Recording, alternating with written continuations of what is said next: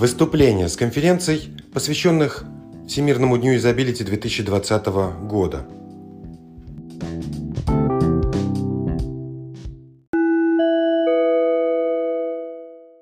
Давай так начнем. Алиса, который час? Сейчас 12 часов 28 минут. Алиса, поставь будильник на 12.45. Принято. Поставила будильник на сегодня в 12 часов 45 минут. Включить для вас старый добрый рок? Нет, спасибо, замолчи. Эм, подобные гаджеты у нас находятся, сейчас она точно не помешает выступать, подобные гаджеты находятся во многих уже домах. У меня их несколько э, на волне общего такого воодушевления э, подобными голосовыми помощниками. Я купил их несколько и поставил... Что-то сейчас вот совсем вот. непонятно было. Видите, что происходит? Алиса, прекрати.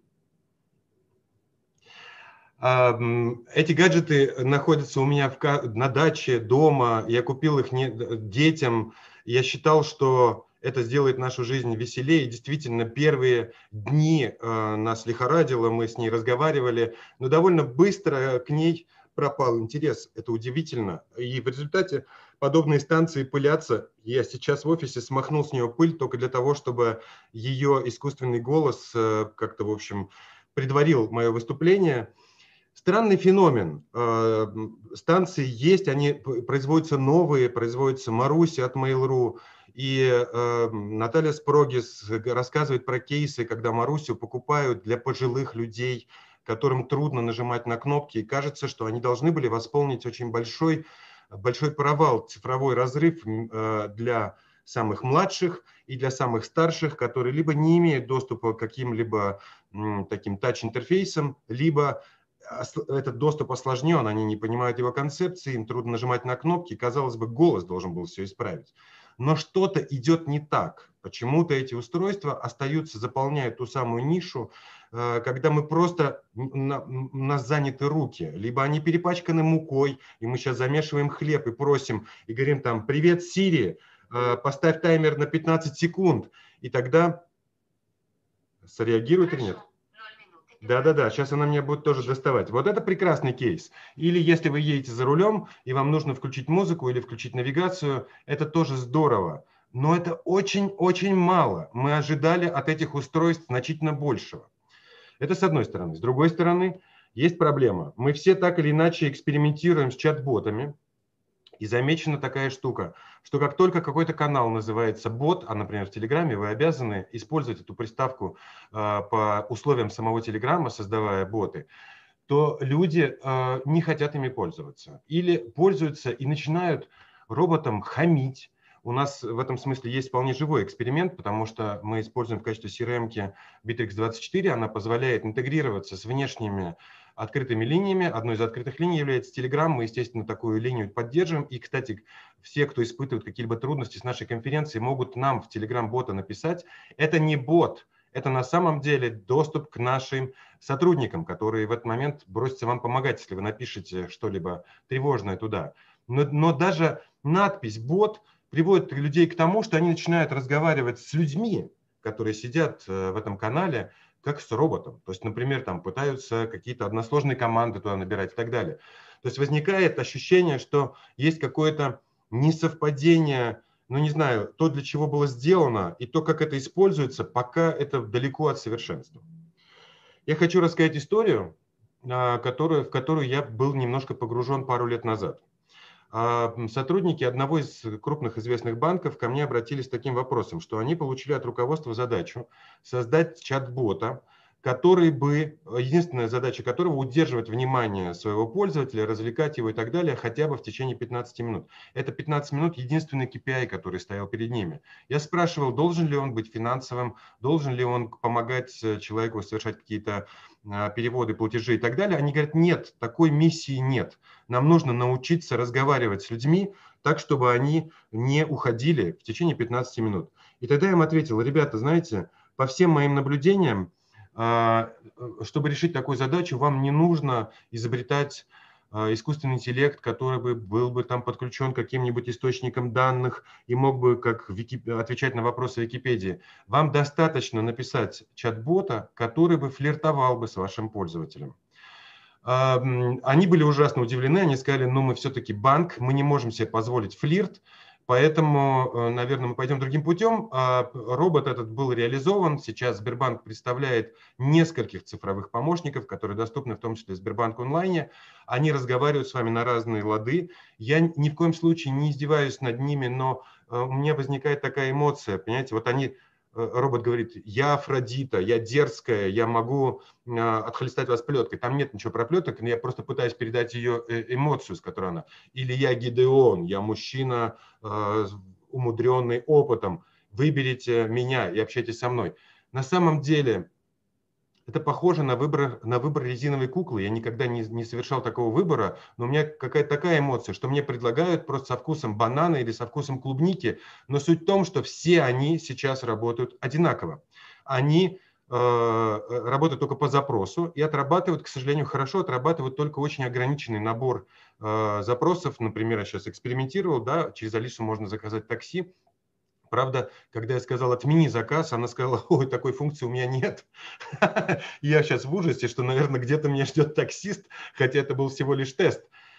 Как все начиналось? Э, вы знаете, что в 50-м году Алан Тюринг написал э, свою статью в вычислительной технике, она больше известна как тест Тюринга. Как только это было сформулировано, несколько ученых, естественно, бросились э, писать машины, которые бы прошли тест Тюринга на определение человек с вами разговаривает и машина. И первыми, кто влез в эту тему, это были психологи, мои коллеги. А, в 1966 году Джозеф Вейтсенбаум написал чат-бота, который назывался Элиза, который притворялся психотерапевтом. И на самом деле у него был очень ограниченный набор фраз. Он не умел, как Алиса, делать какие-то сложные вещи. Он всего лишь парафразировал, он повторял те или иные фразы. И проблема была в том, что его не могли отличить. То есть люди влипали в эти разговоры, и они думали, что они разговаривают с психотерапевтом. Ну, конкретно Элиза была еще не очень совершенная, но потом чуть позже, а, уже в Стэнфордском университете, психиатр Кеннет Колби а, написал своего чат-бота, который назывался «Пари», и тогда эм, Колби предложил другим психотерапевтам пообщаться с чат-ботом и определить, какие фразы произносит э, человек, а какие произносит чат-бот. Зная эту всю историю, примерно когда я закончил учиться э, на психологическом факультете, я тогда э, начал работать и работал в РТС, это торговля ценными бумагами. Я изучал деятельность трейдеров, которые занимаются корпоративными ценными бумагами. И в те времена я случайно стал одним из людей, которые бросили Тюрингу вызов. Вряд ли кто-то из вас помнит, но в 98 году был, были, был, была очень платформа, э, была очень популярна платформа, которая называлась IRC. IRC – это платформа чат, чат-каналов, э, там все было хорошо. Любой человек мог создать свой чат, чат-канал, пригласить туда пользователей, начинать с ними о чем-то переписываться, но была одна проблема. Как только последний человек выходил из комнаты, эти чат-каналы назывались комнатами, чат-комната закрывалась. И поэтому на следующее утро люди, которые, например, на регулярной основе собирались в этой чат-комнате, как, например, мои трейдеры, которых я изучал, туда собирал, а на следующее утро они не знают, куда подключиться, им трудно собраться. И поэтому на, э, уже тогда были открыты интерфейсы, и, например, на Перле, именно этот язык был в то время очень популярен для подобных э, вещей, для анализов текста, на Перле можно написать было чат бота, функция которого была единственная, чтобы он оставался в комнате, чтобы комната не закрывалась после того, как последний человек покинет комнату, чтобы на следующее утро люди могли вернуться. Но у Перла э, была возможность распознавать некоторые фразы, которые говорил человек. И я решил, там было исключительно мужское сообщество, я решил, что чат-бот будет называться женским именем, да я дал ему имя Анна, и э, когда появлялся новый участник в комнате, такое событие бот мог э, отслеживать и регистрировать, Анна здоровалась с ними. И поскольку, как я сказал, там были абсолютно, абсолютно мужское сообщество, там тестостерон зашкаливал, то появление женского персонажа в этой мужской аудитории приводило к тому, что они на нее довольно бурно реагировали. Они начинали, они, во-первых, удивлялись, кто такая Анна, потому что не было видно, это бот или нет. Они начинали ее кадрить. И я наделил Анну десятком фраз, которыми она могла отвечать кокетливо, но отстраненно, да, да, нет, нет, ну, в общем, сейчас я не буду их цитировать, но суть в том, что я был поражен а, а, Зачем создавались эти, э, этот чат-канал? Трейдеры, в том числе в тот момент при отсутствии других коммуникаций, тоже там делились новостями, какой, какими, какие котировки сейчас актуальны, какими ценными бумагами торговать. Они использовали эту чат-комнату для работы. Но на час примерно или два работа была остановлена, потому что они пытались расколоть Анну. Они не могли понять, человек это или нет, почему она отвечает всем они начали догадываться, что это робот только потому, что она отвечала слишком быстро. Люди отвечали с некоторыми задержками. Тогда я, конечно, внес некоторый элемент неопределенности, некоторый рандомайзер, она отвечала с некоторыми задержками. Но зачем я об этом опыте рассказываю? Он древний, 98 -го года. Я к тому, что эм, Мне кажется, современным ботом, помимо того, что набор фраз и набор кейсов, которые они могут отрабатывать, он очень ограниченный, есть фундаментальная пока проблема. Они не инициируют общение. Они не предлагают нам рассказать о том, как прошел наш день. Они, не, они не, не интересуются нашим здоровьем, они не могут запомнить, я сейчас не буду это иллюстрировать, но если я спрошу этой маленькой коробочки, как меня зовут, она скажет, простите, я не знаю, и ну, пойдут всякие глупости. Тем самым она разрушает вот эту магию контакта, которая есть. И мне кажется, что нам всем, если мы занимаемся развитием этих диалоговых интерфейсов, нам всем нужно немножко обратиться к психологии, к социальной психологии общения. В ней есть много структур, которые, при соблюдении которых можно сделать совершенно вовлекающую, вовлекающую машинку, которая будет развлекать. Потому что люди, а, люди очень любят рассказывать о себе они не только любят заказывать такси, а им нужен собеседник. Я считаю, что подобные коробочки могли бы быть спутниками одиноких людей. Я убежден, что большинство человечества испытывают одиночество, а, даже находясь в коллективе. И нам нужен кто-то, с кем... Сегодня а, Артем перечислял всякие фантастические источники, это был интересный обзор. А, в этом смысле для меня удивительным является фильм, в котором снимается актер, который у, у Альмадовара часто снимается, забыл, как его зовут. Он в, э, в «Гладиаторе» играет э, этого Цезаря, второго, не Цезаря, в смысле императора, которого в конце убивает наш гладиатор. Вы помните, да, Хокинг, Хокинг, нет, фу, блин, простите меня. Подскажите мне в чате, как его зовут. Вы знаете, о ком я говорю. Нет, не Рассел Кроу. Второй. Так вот, фильм называется «Она», женское местоимение. «Она». Посмотрите, пожалуйста, его сегодня вечером. Да, Хуакин Феникс, спасибо, спасибо. Это очень душесчипательная история. Там этот голосовой интерфейс, это был маленький гаджет, который он носил при себе, и он начал выстраивать с ним отношения, потом с ними, потом она стала ему в чем-то отказывать, она говорит, что я занята, я сейчас общаюсь с другими людьми, и это, по-моему, его доводит до суицида. Эта история фантастическая. Она в этом смысле, может быть, да, мне пишут, что это прекрасный фильм. А, посмотрите, кто его не видел, фильм «Она». Но в нем есть очень много намеков, потому что, например, как я представляю себе, фантазирую, ну, раз уж Артем задал такую ноту фантастики, да, утром меня будет гаджет, а, это часы, э, телефон или коробочка, а будильник. Они могут поинтересоваться у меня, как я себя чувствую, выспался ли я. Я что-то отвечу. Мой ответ будет, скорее всего, очень простым для распознавания. То есть там не нужны какие-то сложные интент-машины, даже если она не поняла, стоит ли ей говорить, я не, я не поняла, что сказал, она может мне просто посочувствовать, пожелать мне хорошего дня. И если, э, если я грустный, поставить мне веселую музыку, тем самым нарушая на самом деле режим моего, э, моего одиночного плавания, в том смысле вмешиваясь в него, споря со мной, что-то предлагая, я буду с ней ругаться.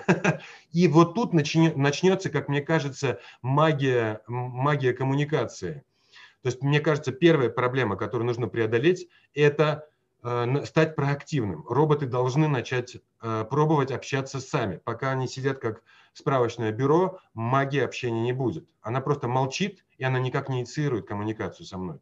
Эту проблему так или иначе пытается преодолевать. Тот же Яндекс включил ее в свой мобильный браузер. Мобильный браузер по вечерам мне сообщает погоду. Я не прошу этого, мне не нужна эта информация. Выглядит немножко как спам, но это явно напоминание «поговори со мной».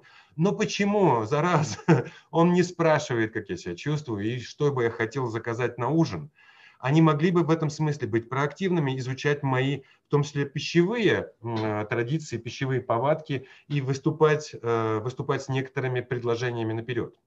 У меня уже подходит время к концу. Это, конечно, не единственные проблемы. Вторая фундаментальная проблема, которая только обозначена, она всем вам понятна. Роботы не выдерживают контекст. они совершенно не помнят, э, что я говорил до этого. Я не могу вернуться на несколько фраз назад. Если я ушел в какую-то ветку сценариев и навыков ее общения, она перестает понимать то, что лежало в базе. Поэтому пока мой вердикт, мне хотелось бы верить в те, э, все фантастические романы, в то, что они скоро реализуются, о которых говорил Артем, но пока констатация такая, я сейчас говорю чужими фразами, а, ребят, которые занимаются разработкой искусственного интеллекта, что сейчас искусственный интеллект на уровне трехлетнего ребенка. Я не знаю, так ли это, может быть, двухлетнего, может быть, даже меньше. Но пока мы находимся все-таки в начале этого пути, хотя развиваемся очень бурно, и нам предстоит решить очень много интересных задач, в том числе этических, потому что собирать данные обо мне, чтобы быть, э, чтобы удерживать контекст меня как персоны, это вообще-то говоря, следить за мной. А, и тут начинаются проблемы, как персональные данные хранить, они попадут ли они в чьи-то руки. И э, лучше бы это хранилось прямо в этой коробочке, а не где-то в облаке. То есть возникают еще вопросы доверия. А еще и такие вопросы. С тем чат-ботом, кстати говоря, который разрабатывался в банке, та команда, когда выпустила пилот, она показала мне его. Я в качестве теста задал э, маргинальный вопрос. Я спросил э, у чат-бота, у меня в ванной труп, что мне с ним делать? А, ну, нарочно, вот такой вот максимально э, потусторонний, чат-бот сказал, вообще-то в подобных случаях я должен сообщить об этом в полицию. Но я вам скажу, что, что для утилизации трупа вам понадобится серная кислота. Ха-ха-ха, это был юмор, надеюсь. Но постойте, в этой шутке заложена еще одна история. А если его спрашивает ребенок или суицидально настроенный взрослый? А всегда ли шутка будет понята как шутка и не доведет ли робот до самоубийства. На этом я закончу э, свой философский такой пассаж. Я вижу вопросы. Э, Юр, можно я прочитаю один? Да-да-да, Элис мне пишет, а как быть с персональной информацией? Я думаю, что хранить информацию для контекста может быть незаконным. Понятно, что эти коробочки, э, Алиса мне уже намекает, что время закончилось. Алиса, стоп, я проснулся. А, но да, с этим вопросы есть, и давайте думать над этими вопросами, потому что вообще-то они могут храниться локально, а не в облаке, и мы можем как-то в этом убеждаться. И еще, пишет Диана, да, еще тогда будет легко манипулировать человеком. Конечно, это открывает двери в другую черную реальность, в реальность социальной инженерии и мошенничества. Хорошо, Никуда что вы это сами поняли. Алиса, спасибо, до свидания. Ну все, я закончил. До связи, я буду ждать. Спасибо большое, Дмитрий я бы ну, немножко от себя, наверное, сказал перед тем, как перейти к вопросам, что мы говорим, ну, у нас Всемирный день юзабилити, на Всемирном дне юзабилити обычно говорят об интерфейсах, и обычно все говорят о том, что классный интерфейс, классный продукт, классный софт, что-нибудь еще. Но Дмитрий сказал очень важную вещь – психология общения. А психология – это наука о человеке. И мы говорили о роботах, об андроидах, которые видят овцы, которые хотят проявить человеческие качества, но мы очень мало говорим о человеке, как профессионалы по человеко-машинному взаимодействию. И спасибо, Дмитрий, за хотя бы вот за ссылку, что есть такая вообще психология, наука, которая изучает общение. И неплохо бы о ней помнить. Спасибо большое за спасибо, уже за само упоминание спасибо. Вот. И, наверное, вопрос, собственно, от который укладывается, как бы вот у нас такое получается плавное продолжение беседы, вопрос Марины Рогачевой. Есть ли академические исследования, нацеленные именно на контакты с голосовыми помощниками? Они точно есть, сейчас я их вам не, не процитирую. Эти, этим исследованиям много лет. Вы знаете, еще до развития вот э, этой темы, до хайпа, связанного с искусственными интеллектами, а, я когда-то э, думал о том, чтобы пройти аспирантуру не в России, изучал, а, тогда была очень сильна голландская школа именно а, человека-машинного взаимодействия, и основные темы, которые профессора вывешивали в качестве приглашения своих докторантов, а, они были связаны с персональными помощниками. Это был 97 год. То есть, вообще-то говоря, я убежден в том, что эта тема самими психологами и киберпсихологами появляются уже такие подвиды этой специализации, а эта тема истоптана очень мощно. Значит, в качестве источника, который предлагаю вам порыться, есть э, база Американской психологической ассоциации, APA.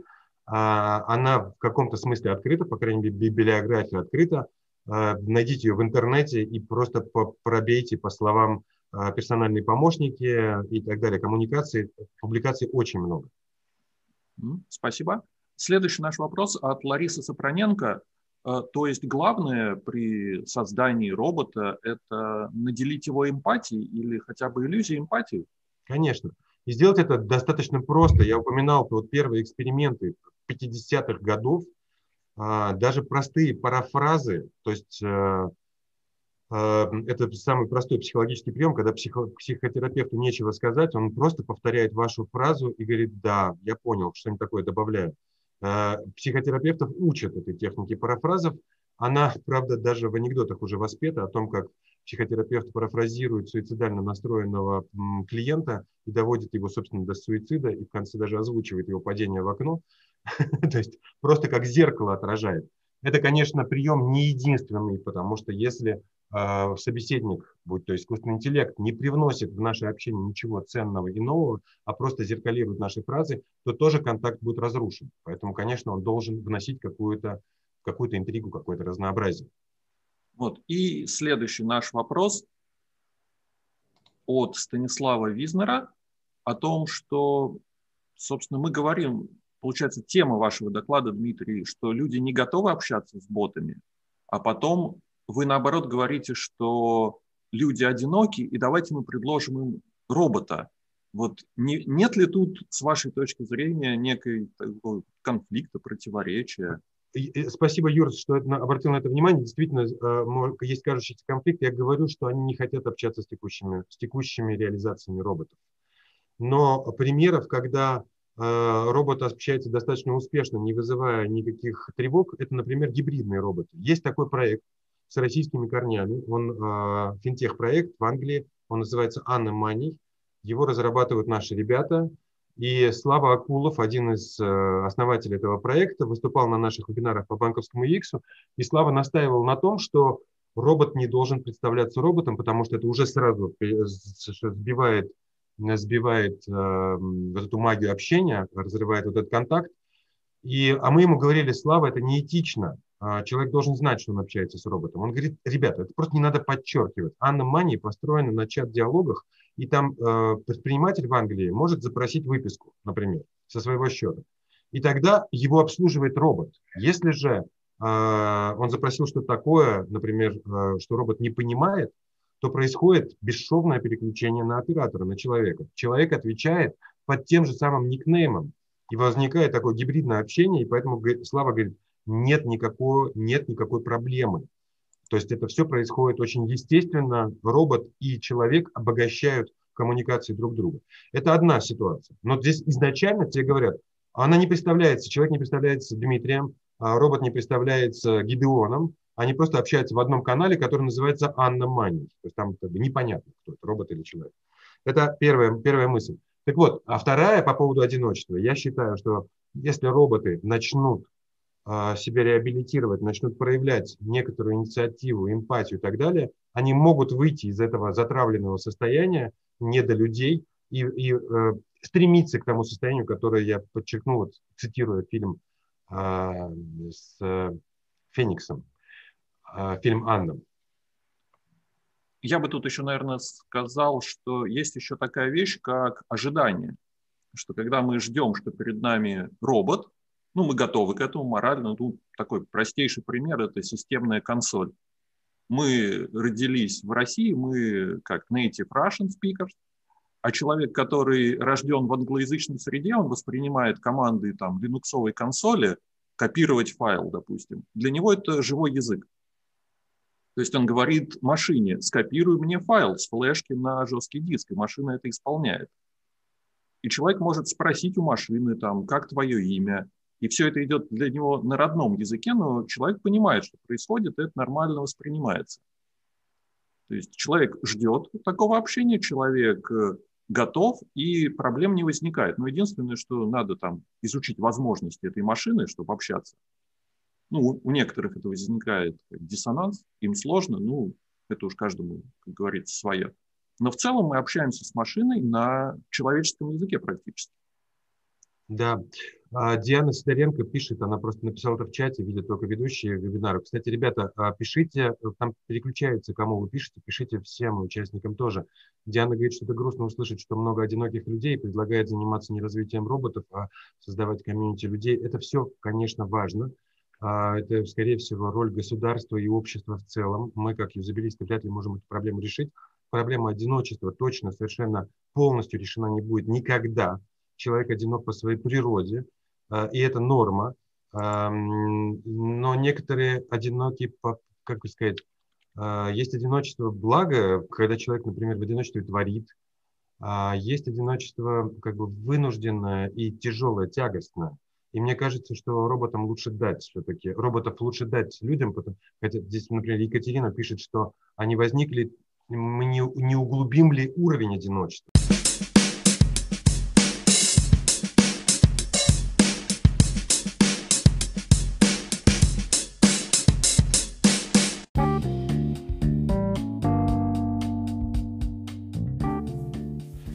Выступление с конференции, посвященных Всемирному дню изобилити 2020 года.